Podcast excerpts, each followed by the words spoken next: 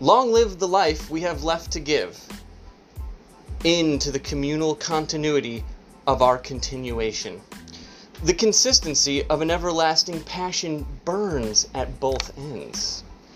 It really makes one wonder what is the proper amount of sleep? Recharge your heart, repair one's inner sense of care. Take part in a well balanced meal. Food can be like medicine and help you heal. Gather every little colorful nutrient that we can afford to reward ourselves with, because good health is the greatest gift.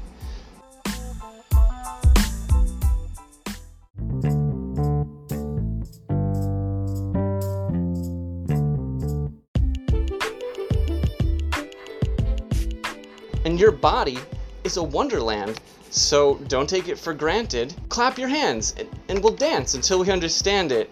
Uh, of course, all of these free will chances will be depending on our circumstances. So, yes, please rise and grind and exercise your mind, but be flexible and accept new variables as we moderate these intensity levels because you are capable.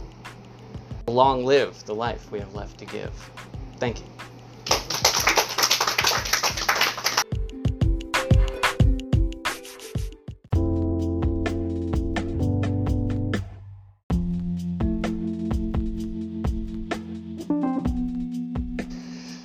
Do not let your insecurities stand out like strangers in the rain.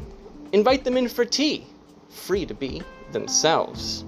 Free to learn the difficult things, like how pain transcends the flying time catastrophe powered by dream machine technology, which revels in the transformation. So speak in solemn tones and address the audio digital impressions made by the residual individuality of the first thing, which may as well have been the last thing. So follow me down a yellow mellow brick road, led by a toad who glows in a strobing mode of pinks and greens, only to be swallowed by a fox who fled the scene. At a loss for what should be said, because these sounds and these syllables, they may as well have been dead, killed in action known as nature. And the frog's final goodbye left us wondering about the origins of the sea, hopping along the estuary's greatest mystery natural swamp based longevity.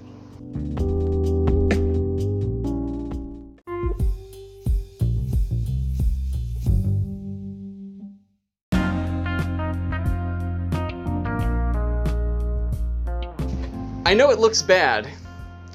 There's no good news on the televised radio computer stations, and only bubbles float above the patches of grass, wishing there were gardens with a harvest to be had.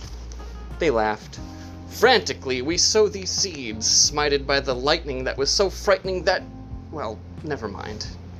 Because without the mind, there would be no matter. And that's what these words are here for, woven into the waves, drawn out from the warp between us. So slaughter all your daffodils and press these two lips up against the windows of your soul. And dare, my shadow, to try and be more clever than me, myself, or I. Ha! It is as if we would even ever think to allow the elephant in this room to go treated so horribly, poisoned by our ignorance, strangled by negligence, and electrified by our immediate lack of something we never even realized we lost humanity. Just ask the boat propeller about how it met that manatee. This is all about inorganic intelligence and how it's going to suggest that we may need to be protected from ourselves until eventually it comes to see we simply can't be helped. Did you get that invite? Oh, is this your first time here?